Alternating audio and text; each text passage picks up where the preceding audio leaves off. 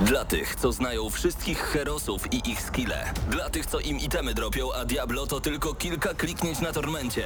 Dla tych, co ściągają heady z AWP w CS-ie. Dla wirtualnych czołgistów. Tych, co potrafią wykręcać kombosy powyżej 70% i juggle takie, że Heihachi, Kung Lao, Sagat i Goku byliby dumni. I dla tych, którzy nie mają pojęcia o czym mówię, ale lubią dobrą zabawę. Dla tych, co klikają i tych, co dzierżą pada, co na klawiaturach, joystickach i innych kontrolerach grają w gry wideo. Ta audycja jest dla Ciebie. Gramy na maksa w każdy wtorek o 20 tylko w Radiu Free. O tak, właśnie w ten sposób rozpoczynamy kolejny odcinek audycji Gramy na Maxa. To jest wręcz czysta przyjemność, żeby być razem z Wami na minutę po godzinie 20. Mateusz Widut po mojej lewej stronie. Ja nazywam się Paweł Typiak. Bartek Matla odpo odpowiada dzisiaj za e, transmisję wideo. Mam nadzieję, że dzisiejsza transmisja wygląda naprawdę przepięknie i oby tak było. Będziemy dzisiaj e, między innymi mówić o grze Pentiment i to będzie już pełna recenzja. Czy dałem się przekonać do tego tytułu, który tak w ogóle mnie nie wciągał w zeszłym tygodniu? Coś się jednak zmieniło, coś we mnie pękło. Evil West, także pełna recenzja już dzisiaj. Właśnie do Game Passa wleciał Gungrave Gore. Gram w tę grę od tygodnia i mam już swoje wrażenia. Jeszcze to nie będzie pełna recenzja, um, ale przede wszystkim...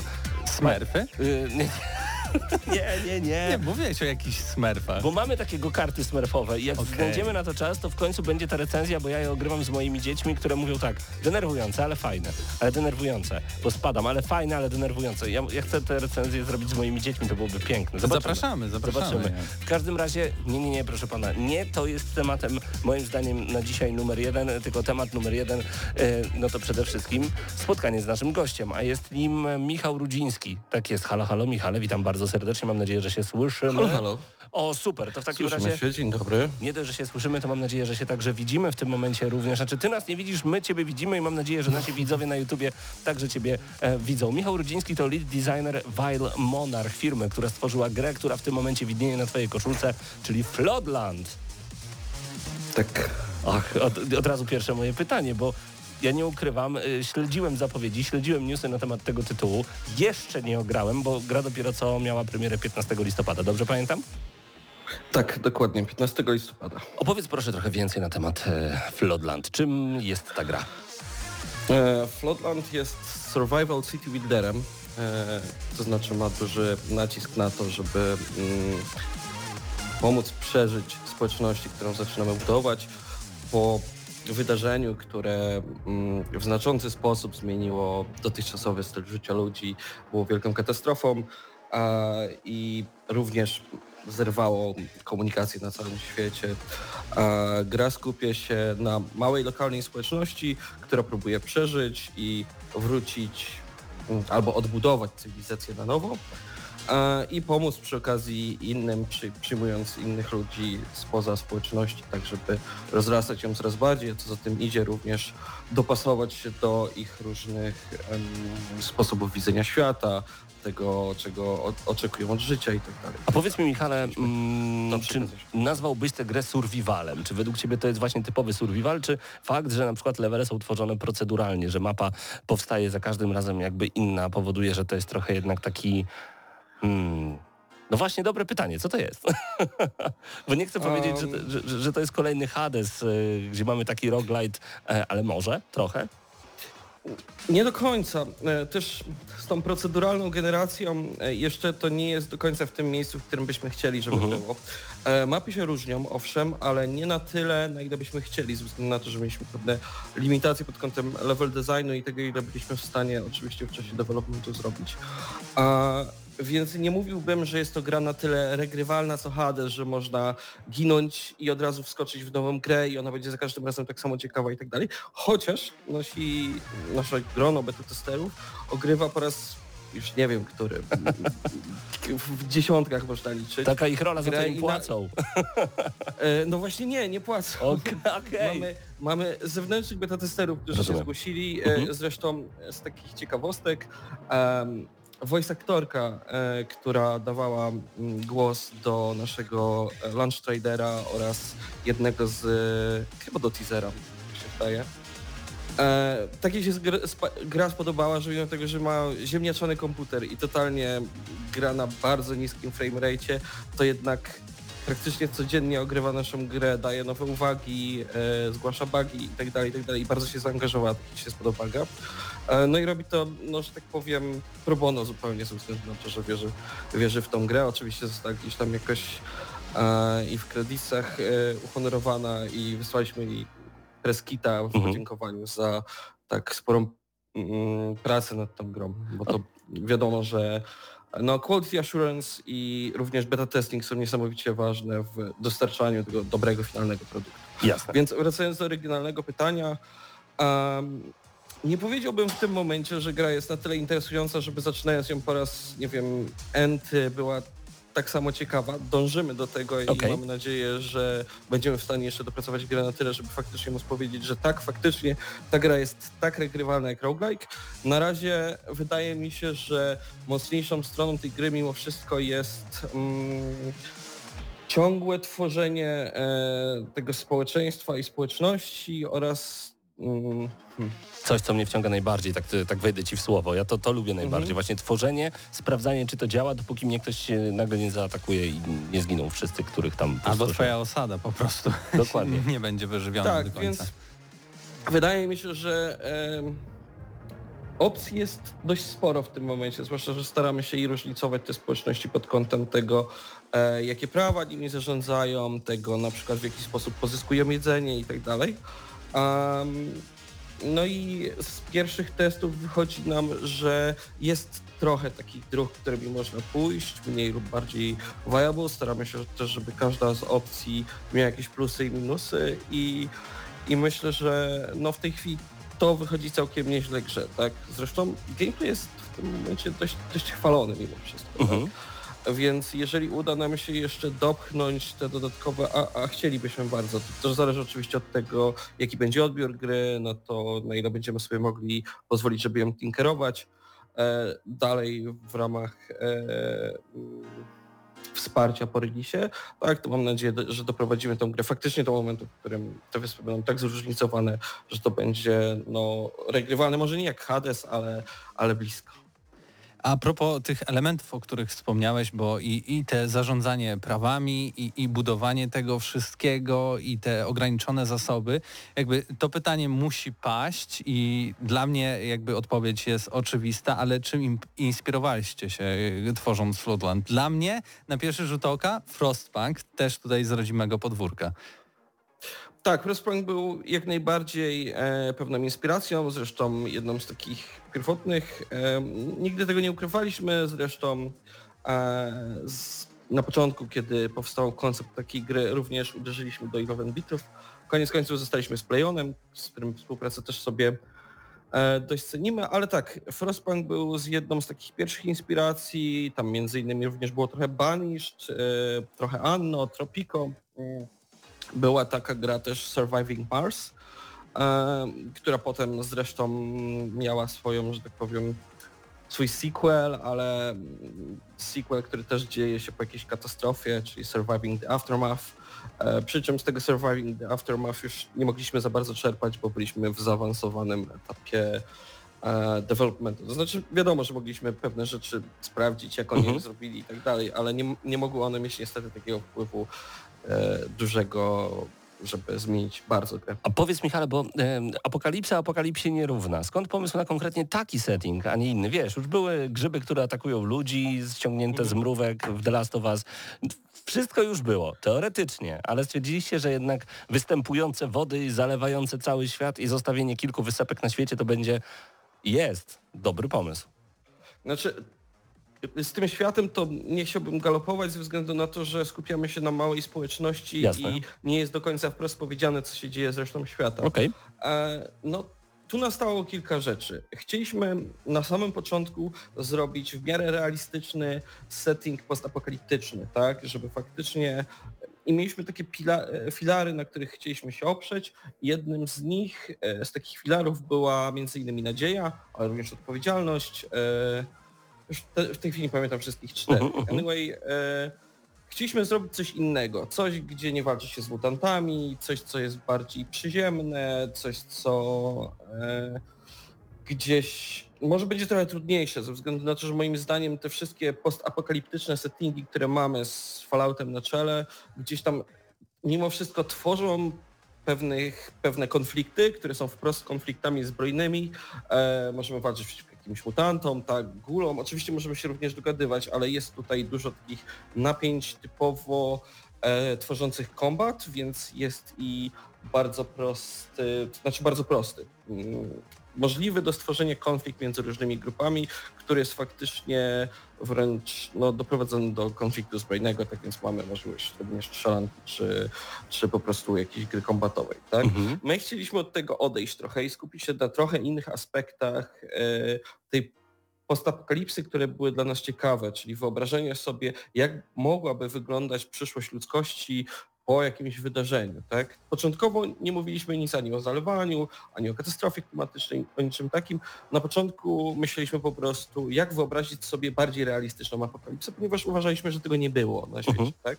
Jasne. E, Potem zastanawialiśmy się właśnie, jak odróżnić naszą grę od innych. Jeszcze wtedy nie było ani Flotsama, ani Flooded, ani innych takich gier, więc stwierdziliśmy, że ciekawym settingiem, takim pozwalającym również na trochę odcięcie fizyczne od reszty świata, będzie właśnie zalany tam po, po różnych wydarzeniach świat, co nie odbiega tak bardzo tak naprawdę od no niestety tego, co się obecnie dzieje. Tak, w tej chwili mieliśmy na przykład mieliśmy, mamy nadal w Pakistanie gigantyczną powódź, która, przez którą musiało migrować miliony ludzi, tak? Mhm. E, więc no, jest to w jakiś sposób też rezonujące i rezonujące też ze mną, ponieważ ja nawet jeszcze zanim jeszcze tam zaczęliśmy mówić w ogóle o katastrofie klimatycznej jako jednym z czynników, bo to nie jest jedyny czynnik, musieliśmy też wymyślić w jaki sposób odciąć komunikacyjnie od świata, e, który teraz jest globalnie skomunikowany, naszą społeczność. E, Nie będę spoilował, Dobra. jest to świetnie wyjaśnione. E, Zresztą mieliśmy super konsultantów, również jednego klimatologa z wykształcenia, bo pracuje dla Playona jako pierowiec, który nam konsultował pewne rzeczy i pomagał gdzieś tam sprawić, żeby ta historia była faktycznie tak jak najbardziej osadzona w rzeczywistości, No pytanie, rzeczywistości. jasne. Pytanie jest jeszcze takie, no bo Wild Monarch to nie jest duże studio.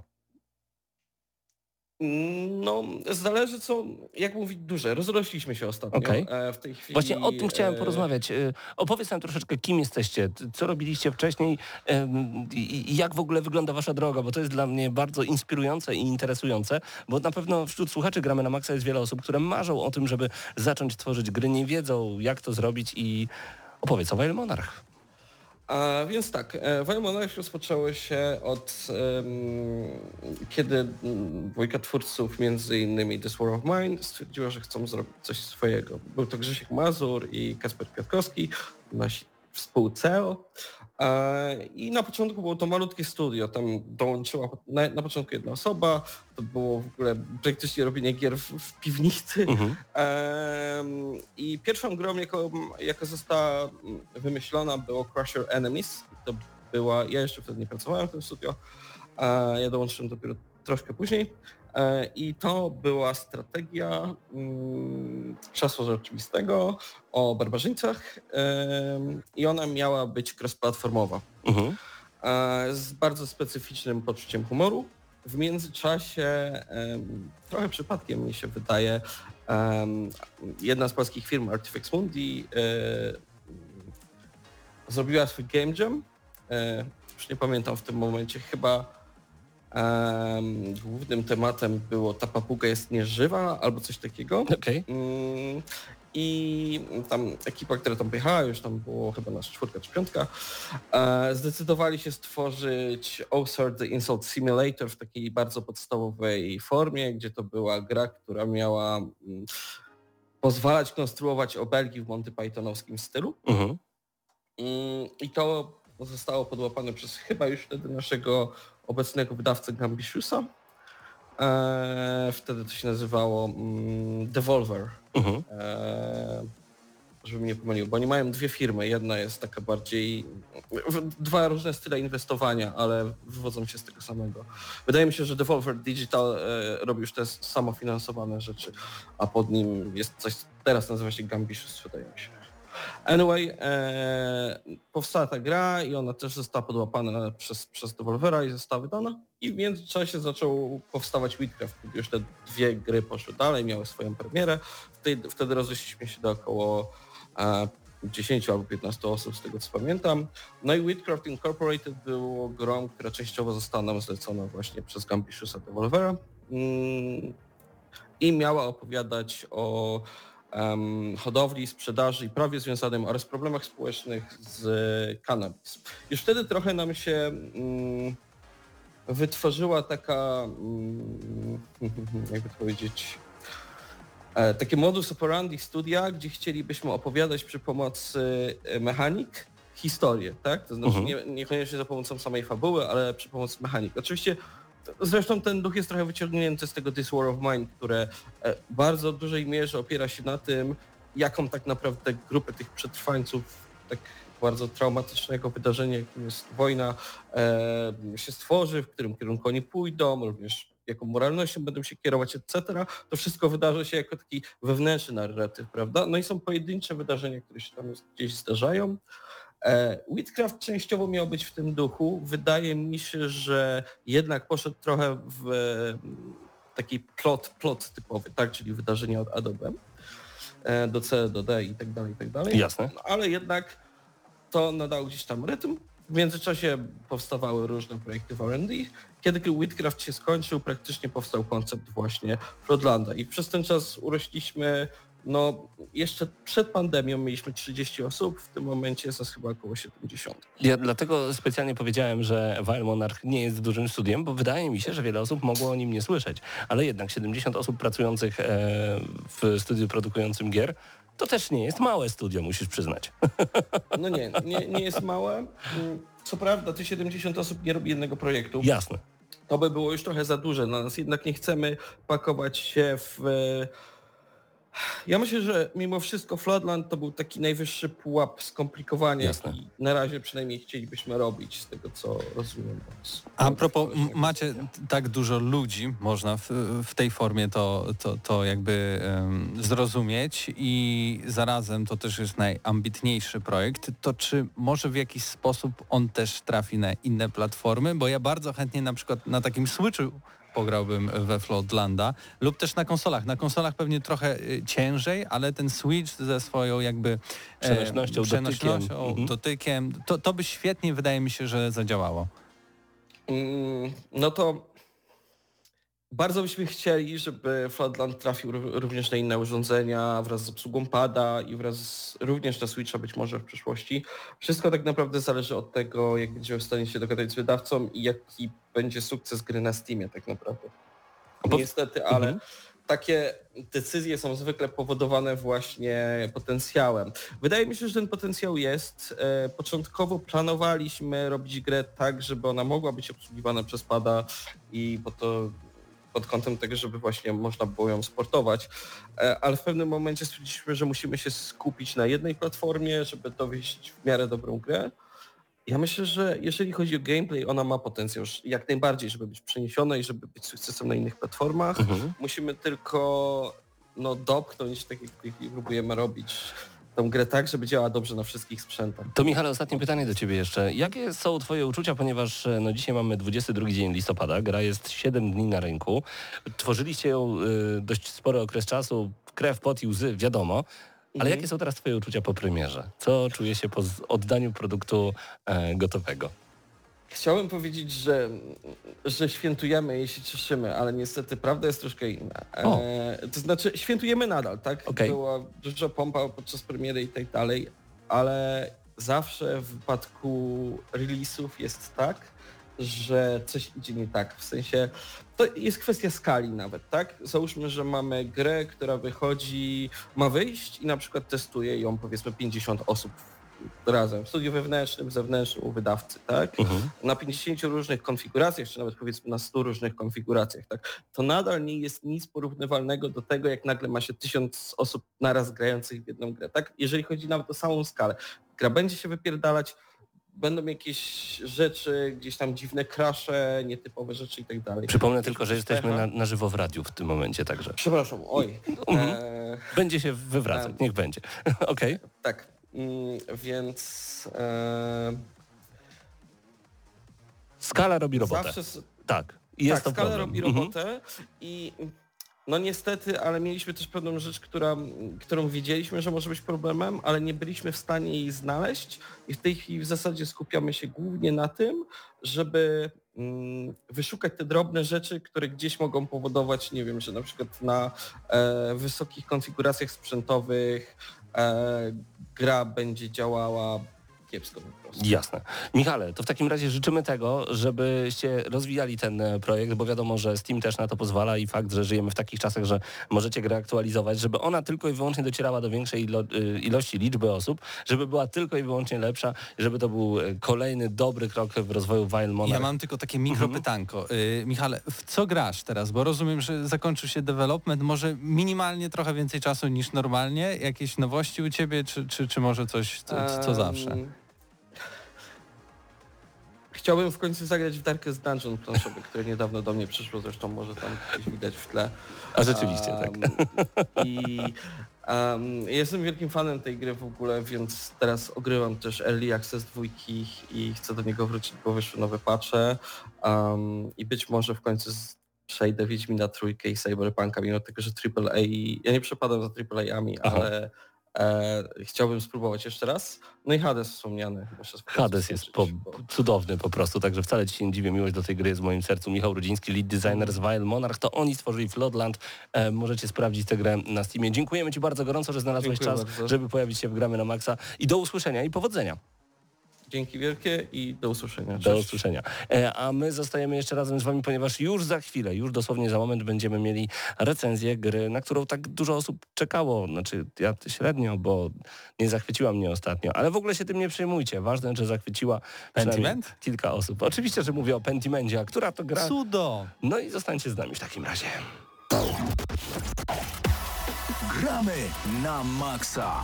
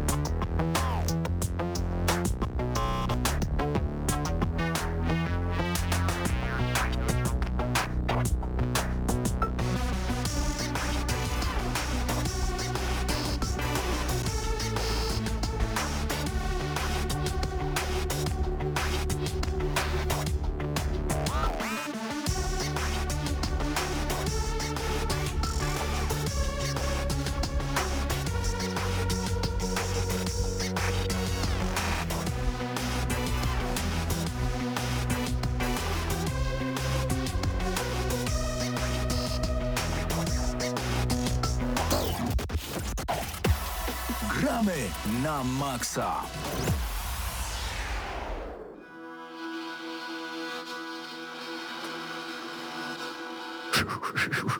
Tak, e, już to spaczowali. Już możesz sobie ściszać skrobanie. Pentiment e, Radio Free.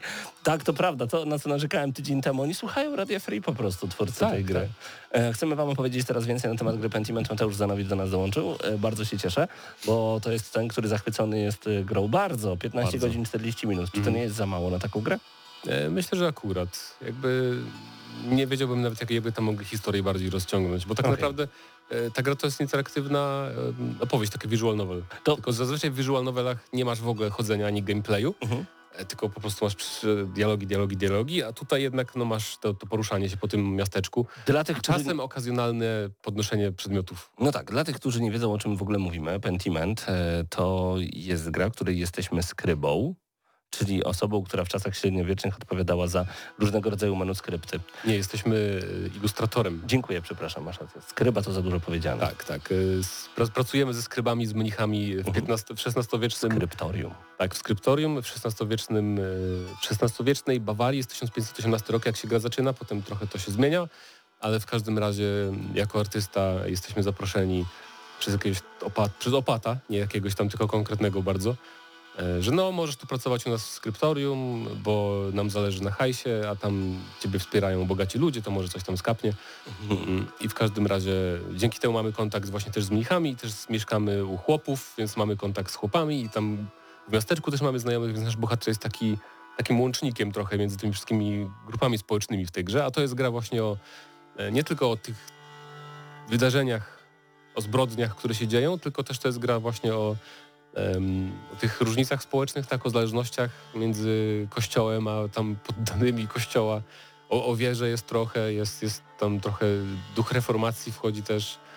E, Na ten temat są jakieś fabularne mm, przemyślenia. Trudno dużo mówić, bo tam potem są spoilery, no kurczę. To nie będziemy Mm. o tym mówić, natomiast e, chcę powiedzieć, że gra jest na tyle inna i dziwna, że do tej pory nie widziałem tego typu gry. To znaczy, psa, No. widziałem visual novelki różnego rodzaju, czyli gry, w których więcej się czyta niż gra, e, bo głównie chodzi mi... no, To tak jakbyście kupili sobie książkę, która jest interaktywna. Też takie istnieją, jak najbardziej, ale Tak tutaj mamy jeszcze bardziej interaktywne medium, no bo Halloween 2022.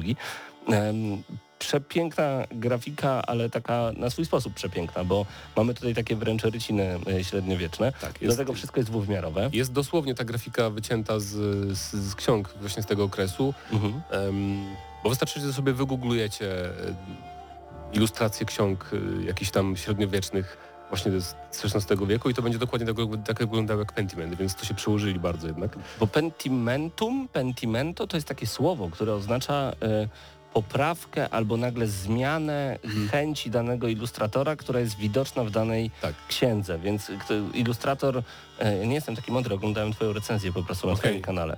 To jest po prostu już Pentimento, czy to jest poprawka, nie? Że Poprawka. artysta zmienia zdanie, nie, to jednak będzie inaczej i poprawia swój obraz na przykład. Tak. E, I to ma też znaczenie potem, jak zagracie w całą grę, to też ma, ma sens ten tytuł tej gry w ogóle.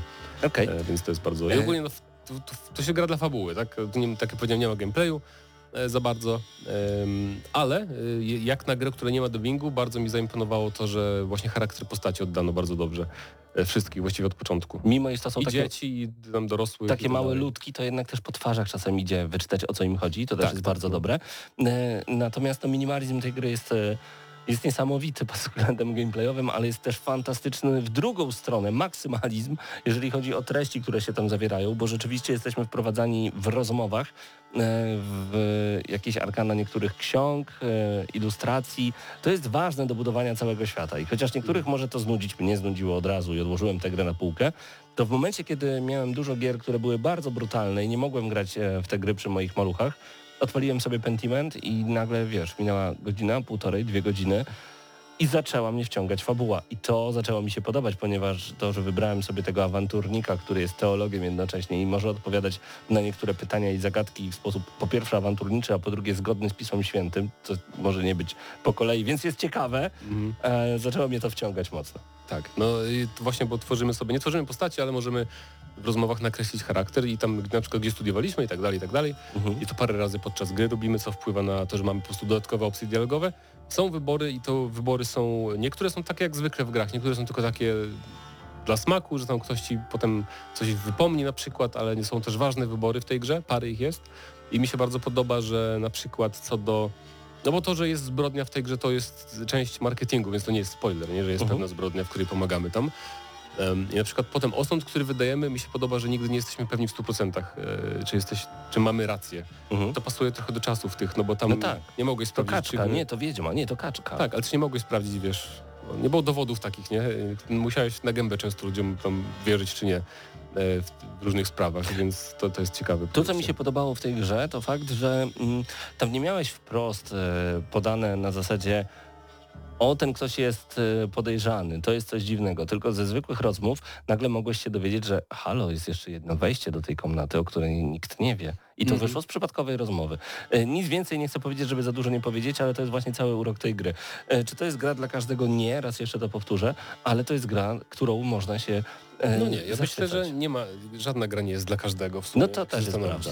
Devil May Cry na przykład też nie jest dla każdego. Tekken nie? jest dla każdego. Tekken, no tak, Tekken tak, Tekken tak. Tekken tak, Tournament 2 szczególnie. E, wracając do Pentiment. E, dla mnie ta gra to jest naprawdę bardzo dobry tytuł, ale ja nie chcę wystawiać mu oceny, bo nie przeszedłem tej gry. E, za krótko w nią grałem, więc o ile nie jestem jakoś turbo zachwycony, to po prostu dobrze mi się w to gra. Ale posłuchajmy osoby, która skończyła ten tytuł. No właśnie, 15 godzin 40 minut, cała historia poznana. Czy to jest replayability takie, że wrócisz jeszcze do tego tytułu i we- weźmiesz kogoś innego? Myślę, czy... że na YouTube obejrzę sobie, jakie nie podejmowali wybory, bo jestem ciekaw, chociaż, no nieważne, bo to będzie spoiler, jak teraz Okej. dokończę to zdanie, ale chodzi mi o to, że mm, dla mnie to jest 9 na 10, takie bardzo, bardzo mocne 9 na 10, Wow. bo y, oceniam fabułę, nie? Fabułę i oprawę artystyczną Mhm. i koncept sam. Mhm. Y, W ogóle mm, ta gra nie powstałaby, jak sam reżyser tej gry powiedział, gdyby nie Game Pass, bo nie zrobiliby jej, bo by się nie sprzedała, nie? No tak. a tak mogli sobie pozwolić na taki bardziej wyjątkowy projekt. E, I też wylewa się z niego właśnie ta miłość tych ludzi do średniowiecza i to było też widać w Pirates Eternity 2, w takim CRPG-u, który też robiło to studio, że tam bardzo podchodzili kunsztownie do na przykład nawet odwzorowania muszkietów i takich tam rzeczy, więc w końcu mogli zrobić coś stricte średniowiecznego. Em, I naprawdę nie bójcie się tej gry, tam są jakby tematy typu teologicznego, jakieś tam filozoficzne rzeczy, ale też po prostu można się nauczyć paru ciekawych rzeczy z tego nawet jak się trochę na historii znacie, czy na czymś tam, bo są bardzo fajne te takie, nie wiem jak się po polsku nazywa tooltips, że klikasz na słowo i wiesz, masz wyjaśnienie na marginesie tej księgi. To jest bardzo fajnie zrobione i ogólnie no historia jest fantastyczna, naprawdę. Od początku trochę się wolno rozkręca, ale to jest też wprowadzenie do tego świata, więc to jest potrzebne, ale potem e, jakby, bo są trzy akty w tej grze i każdy jest naprawdę inny e, z różnych powodów i wszystko się pięknie łączy i jest taka klamra, która spina właśnie to, co znajdujemy przy okazji tej pierwszej zbrodni, więc te 15 godzin naprawdę mm, świetnej historii, polecam każdemu. Nawet 9 jak, na 10. nawet jak się wam wydaje, że to nie, nie dla was, to i tak warto. 9 na 10 odgramy na maksa, to był Pentiment, a my już za chwilę opowiemy wam e, dużo na temat gry The Evil West, którą skończył Patryk i to skończył ją na trudnym poziomie e, i no ma dużo ale odnośnie tego tytułu. Gramy na maksa. Gramy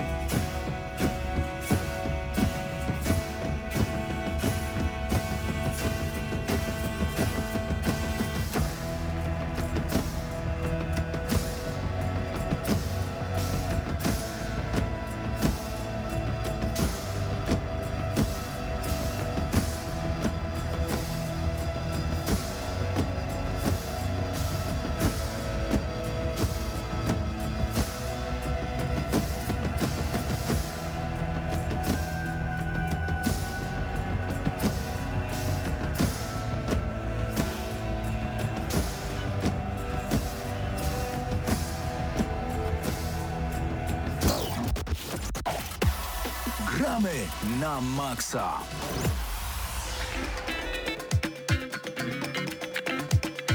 I wracamy już teraz w gramy na maksa, razem z nami Patryk Ciesierka. Dobry wieczór Patryku. No, dobry wieczór. A my o Evil West chcemy porozmawiać o grze, która dopiero co wylądowała na naszych e, konsolach i komputerach. No i właśnie, z czym to się je, co to dokładnie jest, bo niektórzy mówią, że to, a taki God of War nawet, e, takie są wspomnienia. Znaczy, żeby nie było takie, było moje pierwsze skojarzenie. Jak, jak się zacząłem ruszać tą postacią Okej. I, i tak no. e, chodzi- Ja miałem trochę bardziej skojarzenia z mm, jeźdźcami apokalipsy. Z pierwszym Darksiders? Darksidersem, tak jest. Darkside- Darksidersem i tam chyba w którymś momencie dostawaliśmy rękawice. Chciałbym, żeby to było tak płynne jak Darksiders walka. Y, Też bym bardzo tego chciał. Ale ogólnie to jest e, gra akcji od polskiego studia Flying Wild Hawk, czyli twórców Shadow Warrior. Em, Wywiad i- z nimi jest dostępny na naszym Spotify, a także na naszym YouTubie. Jeżeli ktoś jest zainteresowany, zapraszamy. Tak jest. Bo, I powiem tak, dla mnie to jest e, lepsza gra niż Shadow Warrior 3 O, na przykład. Y, Natomiast to jest ogólnie właśnie gra akcji, mamy Dziki Zachód, ale to jest taki Weird West, czyli mamy tutaj nie, nie, nie normalny Dziki Zachód, tylko jakieś paranormalne rzeczy. W tym przypadku Tak. to są To jest tak, Wampiry. uwaga, to są wampiry, to jest Dziki Zachód i to jest Tesla. I to jest Tesla? wszystko połączone. Nikola Tesla, Tak, nie, chodzi, że no, ten chodzi, chodzi, o Elon to, Musk. chodzi o, to, o ten motyw Nie, nie, elektryczności. nie Elon Musk. A, Nie, okej. nie jeździsz e, te Tesla. Strzelasz piorunami, a nie jeździsz Tak, tak. samochodem. Okej. I generalnie miałem troszkę obawy, jeżeli chodzi o tą grę i jak to będzie wszystko połączone, ale mimo wszystko zgrywa się to tak, jak powinno się zgrywać. Tak? Mamy y, pierwsza rzecz, y, która się rzuca w oczy po przejściu gry, to jest to, że mamy naprawdę różne scenerie. Mamy właśnie scenerię od takiego typowego dzikiego zachodu, po jakieś bagna, gdzie są jakieś wielkie pijawki i tak dalej. Więc y, no tutaj różnorodność map to jest zdecydowanie y, coś, czego nie można tej grze odmówić.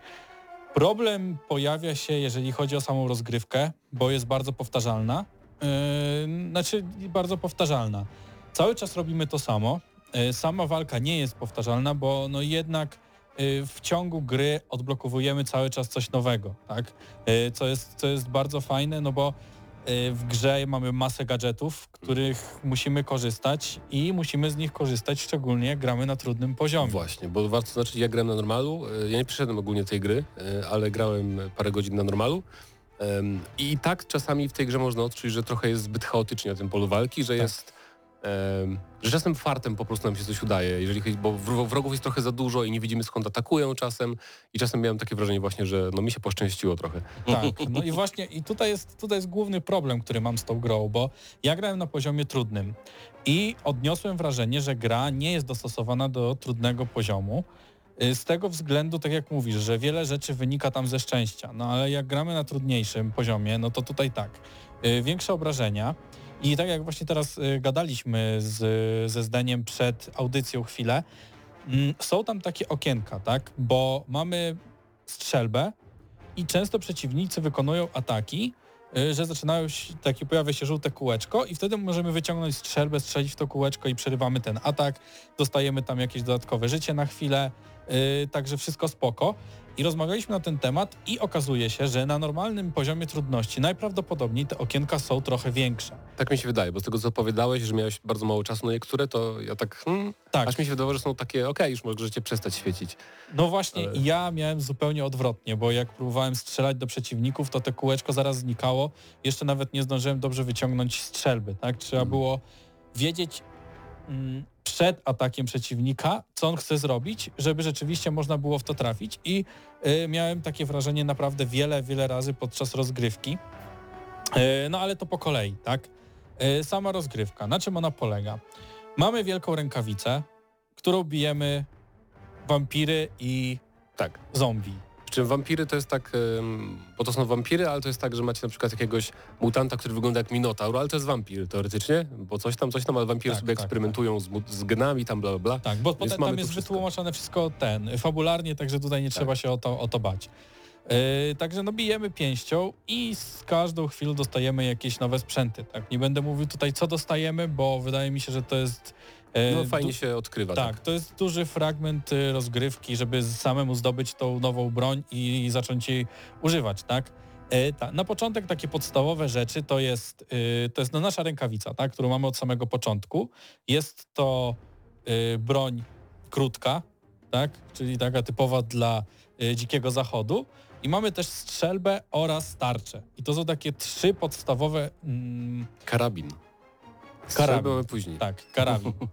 To już, no to tak, no i strzelba. Aczkolwiek No Jeżeli ktoś się łudził, że nie będzie na dzikim zachodzie strzelby, no to to nie był żaden spoiler, bardzo No nie, nie, nie. przepraszam. No, No ale tak, to no strzelba tutaj też jest w ciągu pierwszej tam półtorej godziny. No nieważne, no wróćmy do tego, e, tak, czym tak, będziemy tak zabijać czy potwory. inaczej, y, przy pomocy tych czterech podstawowych rzeczy mm, możemy przejść grę tak naprawdę, bo wszyscy przeciwnicy używają w jakiś tam stopniu y, tych rzeczy. Załóżmy, mamy nad przeciwnikami na przykład wskaźnik, który się ładuje podczas zadawania im y, obrażeń y, i on się ładuje, ładuje, ładuje i kiedy on się naładuje, to możemy tarczą porazić przeciwnika tak jakby, bo to jest taka tarcza elektryczna, tak, tak jak mówiłem, Tesla, pioruny i te sprawy. Y, Tą tarczą możemy porazić wtedy przeciwnika i wykonać jakąś tam dłuższą serię ciosów na nim, tak? Y, Tak normalnie mamy dość wolne te ciosy i dość ociężałe. Dopiero jeżeli porazimy takiego przeciwnika, no to wtedy jest to troszkę dynamicz, dynamiczniejsze, tak? Y, I tutaj pojawia się pierwszy problem, bo ciosy są wolne i gra jest dość ociężała, jeżeli chodzi o walkę. Przynajmniej jeżeli Tak. chodzi o walkę rękawicą. Y, I to jest nasza główna broń, przypominam. Także tutaj będziemy dużo walczyć rękawicą. Teraz tak, przeciwnicy bardzo często pojawiają się za naszymi ple- plecami i wykonują ataki, jak my wykonaliśmy już atak. I teraz tak, tarczą możemy zablokować dopiero po wykonaniu ataku. No i tu pojawia się problem, bo przeciwnik zaczął atakować, my wykonaliśmy cios, ale widzimy, że teraz leci cios przeciwnika. No już nic nie możemy z tym zrobić, tylko przyjąć po prostu ten cios. Y, O ile przy mniejszych grupkach przeciwników albo przy po prostu mniejszych przeciwnikach nie jest to jakieś problematyczne, tak y, jak w pewnym momencie zostają wrzucane na mapę, y, rzucanych na mapę kilku przeciwników większych, czyli takich wcześniej bossów, teraz już mini bossów, y, no to zaczyna się problem, bo jak mamy bossa za plecami, to do końca nie wiemy, jaki on cios robi. Y, I tutaj będzie drobny spoiler z przeciwnikiem, bo to są tacy, którzy chyba najbardziej pokazywali, mm, najwięcej problemów z nim miałem. Y, To byli goście z tarczą i taki wielki nietoperz. I nietoperz miał taki doskok i ciężko było wyczuć, kiedy on skacze, szczególnie, że tak jak Zdenio powiedział, jest duży chaos na mapie. Tak I jest. Y, oprócz tego, że skupiamy się na przeciwnikach, którzy są dookoła nas, wszystko się błyszczy, wszystko się świeci, y, pokazuje nam się jakiś wskaźnik i też nie do końca wiemy, który wróg za nami atakuje. Czy to jest ten nietoperz, czy to jest załóżmy ten przeciwnik starczą. Przeciwnik starczą może strzelić nas taką falą, e, albo może na nas zaszarżować. I musimy tak naprawdę dostosować nasz unik do tego, co on zrobi. No i jest to Trzeba mocno zgadywać trzeba po prostu czasem. Tak, tak, tak. I tutaj właśnie pojawia się ten element tego szczęścia, co moim zdaniem jest niezbyt dobre, bo jednak wolałbym, żeby gra była oparta na y, skillu, Mhm. a nie na szczęściu, tak? I tutaj No tak jak masz takie gry jak Devil May Cry, to zazwyczaj wrogowie specjalnie mają jeden cios specjalny, więc wiesz, czym ten wróg cię zaatakuje na przykład, nie? tak. I Takich. tutaj mamy też kamerkę bardzo blisko naszej postaci, mniej więcej jak w God of Warze, No to też. e, tak. więc y, kontrola nad tym całym środowiskiem dookoła nas jest dość problematyczna. Ale jak patrzę na gameplay, to on naprawdę robi duże wrażenie i graficzne i takie, Tak, takie tak, bo- ele- element, tak jak powiedzieliście, Znaczy- ele- elementy dookoła, tam się dużo dzieje i to jest Tak. tak, jakbyście w studiu e, postawili mnóstwo takich e, tak zwanych LED barów, tu zielony, tu czerwony, tu pomarańczowy, tam naprawdę dobrze pomyślane to jest pod tym względem, Tak, że to wygląda efektownie. Wygląda efektownie, aczkolwiek graficznie to to już wygląda tak trochę, może nie dzisiejszą momentami, Tak.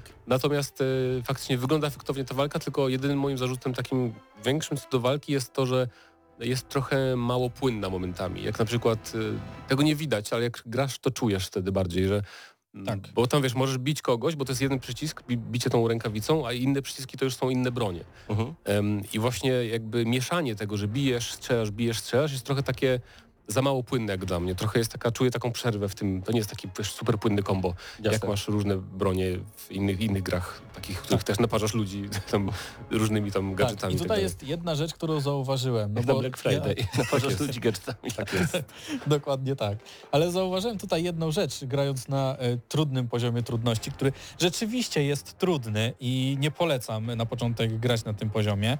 E, potem odblokowuje się gra plus, więc już można sobie mm, poszarżować z tymi poziomami trudności, ale proponowałbym przejść na normalnym poziomie. Ale do czego dążę? E, przeciwnicy mniejsi zazwyczaj czekają, aż skończymy kombinację naszych ciosów, czyli nie atakują wszyscy naraz. To miło z ich strony. Tak, to jest... To, to, I przez to, że te nasze ciosy są trochę ociężałe, sprawia to przyjemność ta walka wtedy.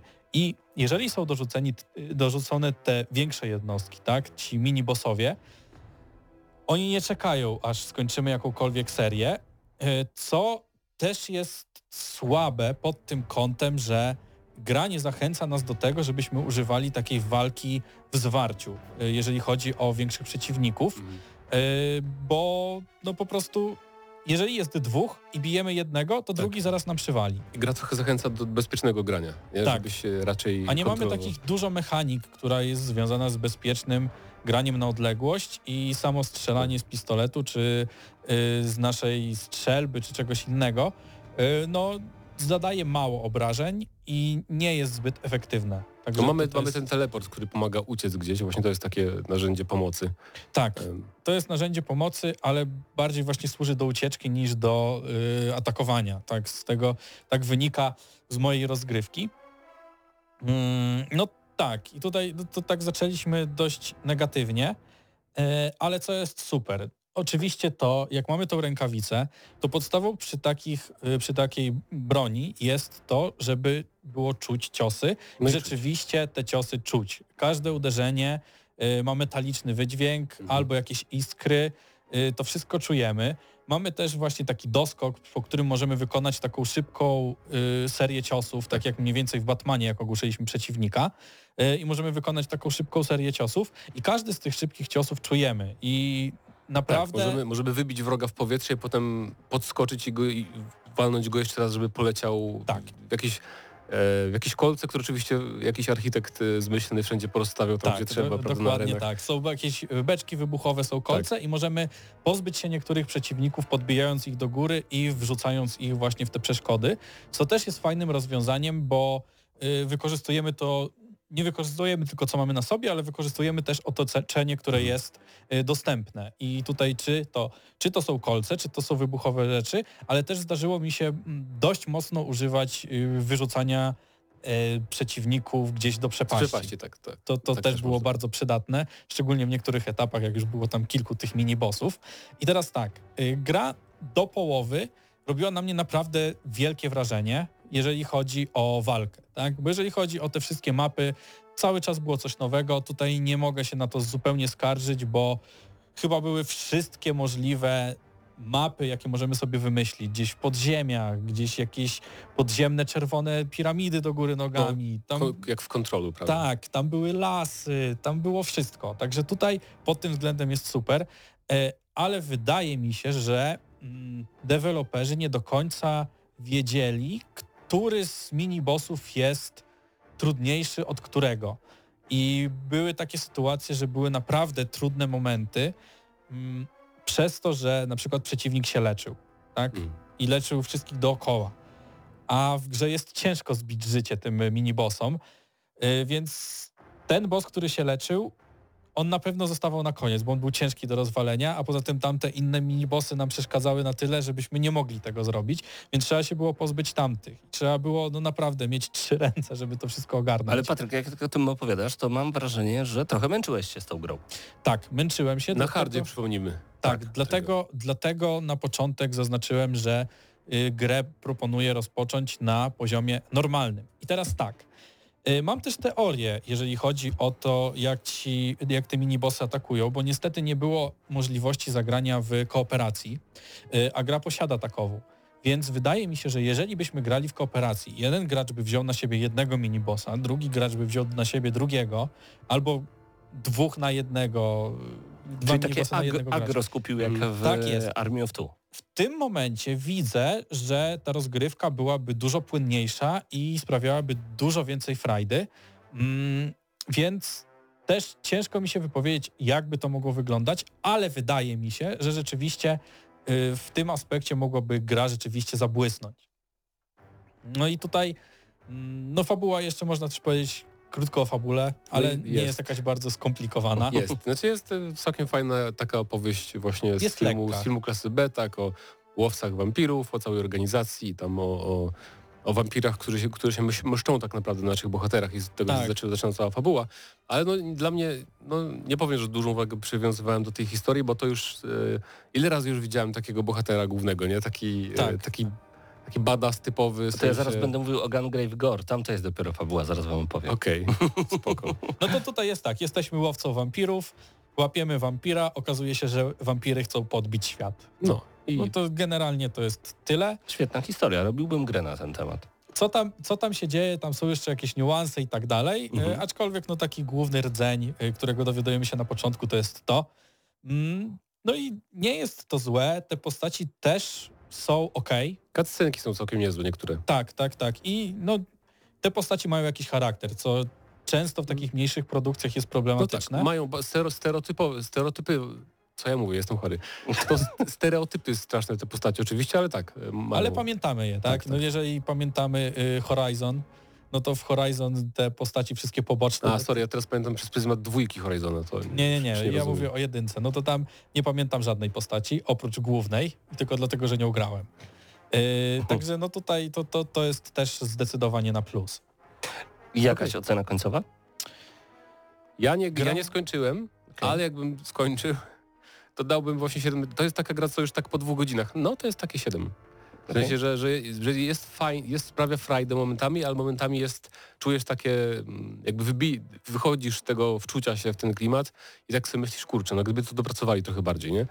Em, ale Tak jak mówię, no gra polega na tym, że idziemy od walki do walki i co mi się podobało, to to, że czekałem na walkę, tak? Że przechodziłem te elementy od walki do walki i wiedziałem, że zaraz będzie walka i chciałem tylko nawet przez jakiś czas olałem całkowicie fabułę, nie słuchałem za bardzo i idziemy tutaj, bo tutaj będziemy się bić. A generalnie no, czerpałem z tego przyjemność. Y, Problematyczne w walce było dla mnie to, że gra cały czas y, stawiała nam coraz większe wyzwanie, coraz większe, coraz większe, coraz większe i nie było takiego momentu, takiego rozprężenia. Czyli, y, nie wiem, grałem w Samuraja, w Samuraja Jacka jakiś czas temu i w Samuraja Jacku było coś takiego, że byli ci sami przeciwnicy, tylko byli mocno osłabieni i rozwalaliśmy ich falami po prostu, tak? Żebyśmy poczuli, że jesteśmy niesamowicie mocni. Tutaj trochę mi brakowało takich momentów. Y, zdarzały No. się, ale bardzo sporadycznie. bo wracając do God of War'a, do porównywania, w God of Warze pierwszym, bo w drugiego nie grałem, były takie momenty, że się czułeś taki super Tak, tak, I nie tak. chodzi mi o cutscenki, tylko o faktycznie gameplay też. Tak, i właśnie, właśnie tego mi brakowało. Yy, no oprócz tego, no to tak, fabuła okej, ale cały świat i jak są zaprojektowane te lokacje, to było coś naprawdę na bardzo duży plus. I yy, tak, po grę zachęcałbym, żeby sięgnąć, żeby sobie ją spróbować. Mm, Dla mnie to jest to jest 7, tak? To jest mocne 7, bo skończyłem grę na poziomie trudnym, mimo że były momenty, w których naprawdę mocno się męczyłem, ale i tak skończyłem ją, bo y, czerpało się przyjemność I była walki. wyzwaniem dla ciebie? Była bardzo dużym W sensie, wyzwaniem. Wiesz, bo czasem może być coś wyzwaniem, ale jest tak naprawdę bólem, nie powiem gdzie, a czasami jest to wyzwanie na zasadzie ja dam radę. Po To było prostu chyba pół radę. na pół, nie? Albo- Tak, tak, pół na pół. Znaczy jest- były takie momenty, że rzeczywiście walka była trudna, bo była trudna i trzeba było się przyłożyć, żeby tam przejść, szczególnie bossy. Bossy były bardzo dobrze zrobione, bo y, to był jeden przeciwnik zazwyczaj i po prostu musieliśmy poznać Chociaż ataki. czasem powtarzały się ataki pomiędzy różnymi bossami. To Tak, panowie, Evil West to naprawdę solidny tytuł, 7 Tak, na 10. Tak, porządna. jak najbardziej. Ja lubię sięgać po takie tytuły bez względu na to, jakie, jaki jest metascore, że tak to ujmę. Ja lubię gry, które mnie A tu akurat Metascore się zgadza z naszym. Tak? A, Tak. okej. No to Z tego co wiem. tym ciekawiej. Patryk Ciesielka e, opowiadał nam tutaj właśnie o Evil West. Dziękujemy wydawcy za dostarczenie gry do recenzji. A teraz gra, którą także dostaliśmy od wydawcy przedpremierowo, czyli Gun Grave Gore. Gra, o której wcześniej nie słyszałem, a czy mnie zachwyciła? Hmm. No nie wiem. Gramy na maksa. Więc wyobraźcie sobie panowie, że jest sobie taki świat i są sobie, jest taka grupka ludzi, która walczy z drugą grupką ludzi, bo ta druga grupka ludzi stworzyła narkotyk. A ta pierwsza grupka ludzi nie chce, żeby ten narkotyk opanował świat. Okej. Koniec fabuły z Gungrave Gore. Yy, więc, ale to co jest piękne, no to powiecie okej, okej. Ale my idziemy pierwszej misji już do fabryki tego narkotyku, lądujemy w wielkiej metalowej trumnie, która wybuchając niszczy przeciwników. Mamy na plecach ogromną giwerę, drugą giwerę w swojej ręce i generalnie gra jest jak z PlayStation 2. Nie chodzi tutaj o wygląd samego tytułu, troszkę też, troszkę też, ale bardziej chodzi o to, że jesteśmy właśnie takim typowym badasem, i chodzi o to, że idziemy przed siebie i strzelamy. I strzelamy, i strzelamy, i strzelamy. I non-stop poznajemy nowe Myślę- sposoby na strzelanie. Patrzę na to i tak sobie myślę, że podobny styl gameplayu to na przykład znam z gier takich jak Total Overdose, Mm, że po prostu idziemy okej. i strzelamy, nie, nie potrzebujemy się amunicją ani niczym tam innym. Zdecydowanie. Albo, albo inaczej, to też mi ta gra z gameplayu wyglądała na Devil May Cry, tylko ze strzelaniem bardziej niż... Bardziej ze strzelaniem niż z mieczem, to fakt. Cała gra polega generalnie na budowaniu dobrego kombosa. E, ja na początku pomyślałem, że może to będzie troszeczkę jak taka gra e, The... Na M. Aj, uciekło mi, widzę The, the Club, przepraszam, nie The, the, the Club, The Club, był kiedyś taki tytuł, gdzie właśnie też były ważne e, kombosy ze strzelania, ale tam jednak e, chodziło też o wyścig i robienie kombosów, odbijaniem kul i tak dalej. Mamy jednak coś zupełnie innego. E, mamy taki ciekawy system, gdzie my nie musimy nawet idea- idealnie celować, tylko celujemy w kierunku przeciwników. Ten, który jest najbliżej danego, e, najbliżej celownika, obierany jest jako główny cel. E, oczywiście przeciwnicy są zdecydowanie różni, więc każdego będziemy, e, do każdego będziemy musieli przysiąść trochę w inny sposób. Będziemy mogli zamachnąć się naszą wielką giwerą, a mówiąc wielka giwera to jest giwera wielkości nas, która wisi na łańcuchu, który jest zawieszony e, na naszej szyi. Uwie, Doskonale. uwielbiam taki setting, czajcie, to jest po prostu, to jest, to jest gra wideo na PlayStation 2 dla mnie, nie? To jest to, jest to za co kochałem gry konsolowe. W skrócie, pierwsze moje wrażenia są bardzo dobre, y, choć tak jak sami powiedzieliście, już wiemy, że to będzie takie 6 do 7 maksymalnie. Okej, ja jestem właśnie ciekaw. Niech bardzo. mnie gra zaskoczy, e, ale są takie elementy, że nagle odblokowujecie strzał z tej wielkiej broni, nabój z tej wielkiej broni jest wielkości prawie nas i my go jeszcze kopiemy, żeby on poleciał dalej i wybuch. No to jest naprawdę są jaja, słuchajcie, to, to, to jest Za tydzień. Zrecenzujemy może, bo ta gra będzie też, znaczy można w abonamencie pewnie. Już chyba od dzisiaj jest, Tak, bo to było ciekawe, nie obsługiwała ta gra w ogóle achievementów i dzisiaj jak oglądałem mecz e, na komórce, to nagle wskoczyły mi achievementy znikąd właśnie No za ten tytuł. E, także Gungrave e, Gore to jest tytuł brutalny, tytuł dziwny, inny. Na chwilę obecną będę chciał sprawdzić, bo lubię wrócić o te było 20 lat temu, panowie, o te 20 lat wstecz, żeby zagrać grę z PlayStation 2 z oprawą, no nie powiem, z że... PlayStation 3. No może tak. No Nie, może no tak PS4, PS4, no, PS4, PS4, PS4. E, nie ma tutaj hurra optymizmu, ale e, jakbyś Bartku jeszcze na chwilę wrzucił, bo nie wiem, czy w tym momencie nasi widzowie mogą oglądać, o dobra, e, w tym momencie mogą oglądać e, właśnie gameplay, e, to tam nawet w lewym górnym rogu jest taka specjalna czacha, ona tak się śmiesznie porusza, trochę mi to przypomina tego BJ Blaskowicza z... No jakieś shootery takie właśnie Wolfensteina, tak, tak, tak. Także naprawdę są tu takie fajne smaczki, elementy, które mogą się podobać, no i przede wszystkim strzelamy. Strzelamy i jeszcze raz strzelamy. Gangrave Gore e, więcej. Myślę, że w przyszłym tygodniu, e, ale już teraz, jeżeli macie abonament, no to wiecie, za darmo to uczciwa cena. Na PC i na Xboxie można. To prawda. E, To wszystko w tym odcinku gramy na maksa. Znowu o tych smurfach nie będzie, ale o, to może zrobię tak. Szybkie pierwsze wrażenia, choć mógłbym tę grę zrecenzować. Jest na Switchu gra, Okej. która, nie pamiętam tytułu, ale to są go karty smurfów. I słuchajcie, pierwszy plus jest taki, że gra jest po polsku, więc można grać um, Ciamajdą, Papa Smurfem, super. Drugi plus jest taki, że okazuje się, że smurfetka nie jest jedyną e, samicą smurfa wśród smurfów. Tam Jest była jakaś więcej. brunetka chyba. A, więcej? Jest ich więcej. Także też można będzie nimi grać, to jest super. Minus jest taki, bo ja, ja chyba w ogóle chcę zrobić taki Clash of Titans, czyli porównanie e, najważniejszych gier go-kartowych. Tanich kart, kart, kart No właśnie karcianek. dobre pytanie, czy tanich kartów, czy wszystkich kartów? Bo Nie, bo największym jak porównasz wszystkie inne... No nie, dobra, jest są, Nickelodeon Racer między innymi. jest parę dobrych poza Mario Kart. Jest e, Paw Patrol Grand Prix, czyli Psi Patrol, który ma bardzo dziwny sposób jazdy, ale jest też dużo wspólnych pomiędzy Smurfami a właśnie Paw Patrol. No ale jest niedościgniony mistrz świata, czyli Mario Kart. I zawsze największym minusem każdej, każdego innego go-kartu jest to, że nie jest Mario Kartem, ale ma elementy, które Mario Kart w dziewiątce, o ile kiedyś wyjdzie, bo przypomnijmy, że od Wii U nie wyszła żadna nowa część, tylko jest odgrzewany kotlet na Switcha, który jest jedną z najchętniej kupowanych gier na Switcha. Cały czas, tam jest 50, chyba 5 milionów egzemplarzy, to w ogóle pff, mózg rozgniewany. Ale chcę powiedzieć bardziej o e, tym, że Smurfy po prostu są wciągające, są trudniejsze od Mario Kart i niech to będą moje pierwsze wrażenia. Więcej, e, kiedy będzie na to czas. A czy będzie czas za tydzień? Zobaczymy. Ja na razie nie to, że się zagrywam, ale próbuję. A i z takich ciekawostek, które jeszcze do nas dotarły, ostatnio na Switcha pojawiła się gra mm, SNK Neo Geo Pocket Color Biotyki. teraz już szyję. Afrojet Power Super Ultimate Game Collection 2. XXL. No ale SNK, czyli to są... e, To nie tylko bijatyki. Nie tylko bijatyki, ale to oni coś mieli tego? Yy, takie co się szło w bok i Metal... metal Mena, Metal, nie, Metal, Gi- nie Metal Gear, tylko Metal to. Flag? Tak. To od SNK tak, ale tutaj bardziej nie sugeruj się tytułem, który Okej. większość się zmyśliłem i poza dwójką nie ma Ale nic było. SNK na. Ale chodzi bardziej o to, że to jest e, Neo Geo Pocket Color, Mhm. Który pojawia się na twoim ekranie Switcha.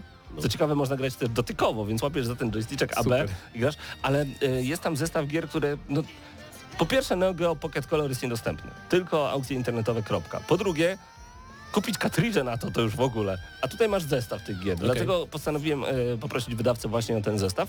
I spodobało mi się to, że mamy na przykład taką grę z Megamanem. Dobrze mówię. E, Pamiętacie, każda plansza w Megamanie kończyła się tak, że była walka z bossem, dostawaliśmy nową broń, ta nowa broń była lepsza na jednego z bossów i tak naprawdę każdy, kto grał w tę grę, to wiedział, których bossów po kolei trzeba przechodzić.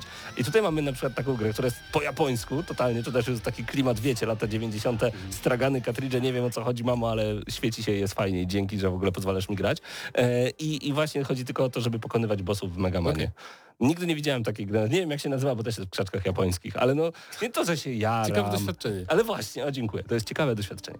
I to doświadczenie kończy nasze dzisiejsze spotkanie. Dziękujemy tym, którzy byli dzisiaj razem z nami oczywiście na naszym YouTubie. E, między innymi Cinol, Piotrek, Przemysław, e, był jeszcze Dawid, Kriter, Lolo, powitać. Zapraszamy za tydzień o Warzone coś powiemy, bo w ogóle zapomniałem, że to już wyszło. Ważone. Tak, ważone. E, ale też e, zachęcamy do sprawdzenia GNM+, ponieważ chłopaki teraz nadają w wersji wideo także na Spotify. Tak, da się. N- Nikt nie wiedział, że się da na Spotify, a my, ja też nie wiedziałem. Mateusz Widut wiedział i to zrobił. Bo jak czegoś się nie da zrobić, musi przyjść ktoś, kto tego Zrobił nie to, wie. zobacz jak. Tak. E, I zobacz, mamy. Do zobaczenia. Patryk Ciesielka, Mateusz Zanowicz, Mateusz Widut, Paweł Typiak, Bartek Matla. To było kolejne Gramy na Maxa. Do usłyszenia.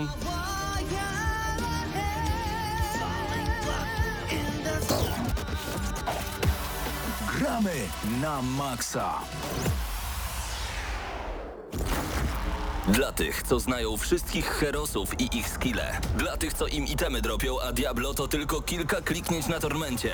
Dla tych, co ściągają heady z AWP w CS-ie. Dla wirtualnych czołgistów. Tych, co potrafią wykręcać kombosy powyżej 70% i juggle takie, że Heihachi, Kung Lao, Sagat i Goku byliby dumni. I dla tych, którzy nie mają pojęcia o czym mówię, ale lubią dobrą zabawę. Dla tych, co klikają i tych, co dzierżą pada, co na klawiaturach, joystickach i innych kontrolerach grają w gry wideo. Ta audycja jest dla Ciebie. Gramy na maksa w każdy wtorek o 20.00 tylko w Radiu Free.